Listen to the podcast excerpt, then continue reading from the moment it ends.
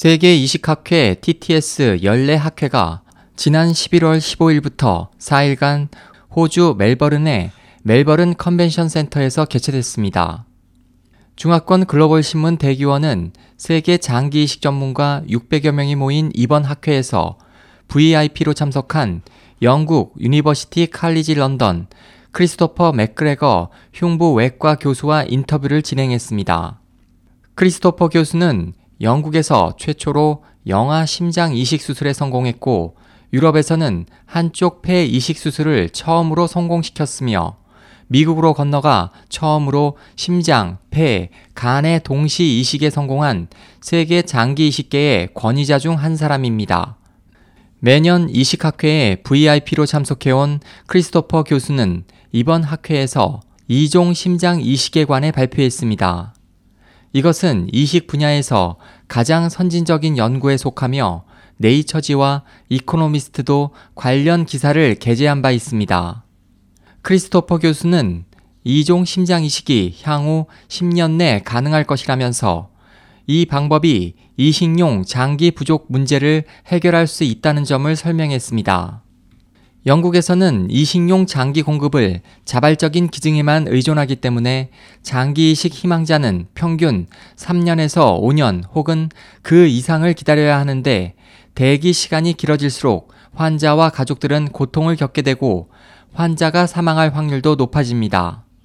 크리스토퍼 교수는 의료진 역시 기다리는 동안 괴롭기는 마찬가지라며 이종 심장 이식 연구가 성공할 경우 세계 장기 이식 환자에게 반가운 소식이 될 것이라고 말했습니다. 그러나 환자와 가족이 이식 의학의 발달을 기다리는 국제사회와 달리 중국에서는 장기 이식을 위해 반인간적이고 극단적인 방법이 사용되고 있습니다. 중국이 1999년부터 파롱궁 탄압을 시작한 이래 해마다 장기 이식 건수가 급증했습니다. 현재 중국 대다수 병원에서는 환자에게 맞는 장기를 불과 1, 2주 이내에 구하는 것이 가능합니다. 자발적인 장기 기증이 드물고 사용자 수도 제한된 중국에서 이런 일이 가능한 것은 중국이 살아있는 파룬궁 수련자의 몸에서 장기를 적출하는 주문 살인을 하고 있기 때문인데 이는 정부 기관마다 민간단체를 통해 국제사회에서 입증됐습니다. 생체 장기 적출로 명명된 이 사건은 장점인과 저우융캉 등 중공 최고 권력자들이 경찰, 검찰, 법원과 군, 지방 의료시설을 비롯해 국가기관을 동원해 조직적으로 실행한 집단 학살입니다. 이에 대해 크리스토퍼 교수는 몇 년 전에 관련된 내용을 접한 적이 있다. 살아있는 파룬궁 수련자의 몸에서 장기를 적출하는 중공의 행위는 매우 잔인하다. 중국에서 사람들이 자신의 의사와 상관없이 강제적으로 장기를 적출당하고 있다는 점은 여러 경로를 통해 사실로 입증되고 있는데 이는 명백한 범죄다. 많은 학회 참가자들이 이 사건에 상당한 관심을 가질 것이다. 중국 정부는 하루속히 이런 행위를 중지해야 한다고 말했습니다. 그는 또 각국 장기이식 분야 전문가, 학자 대부분이 지난 몇 년간 이에 대한 정보를 받아왔다면서 이번 학회에 참석한 모든 대표는 어떠한 이유에서든 생체 장기 적출에 동의하지 않을 것이다.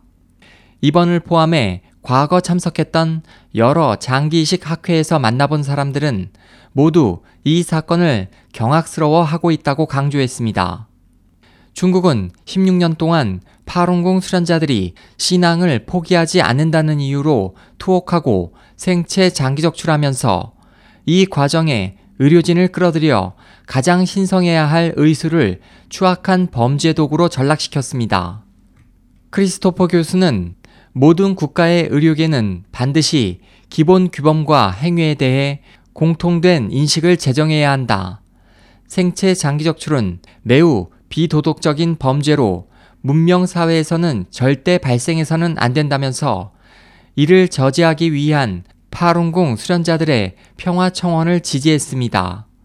현재 이스라엘 등 몇몇 국가에서는 관련 법안을 통과시켜 자국민에 대해 중국 원정 장기 이식 수술을 금지했으며 더 많은 국가의 정부 관료, 정치인들이 중국의 인권 상황에 대해 여러 차례 의견을 발표했습니다. 파룬궁 수련자들은 국제사회에 대해 중국의 생체 장기적출 만행이 중지될 수 있도록 파룬궁을 박해한 주범 장점인을 법정에 세우고 중국의 선량한 민중이 마땅히 누려야 할 자유와 행복을 누릴 수 있도록 양심적 행동에 나설 것을 촉구하고 있습니다. SOH 희망지성 국제방송 홍승일이었습니다.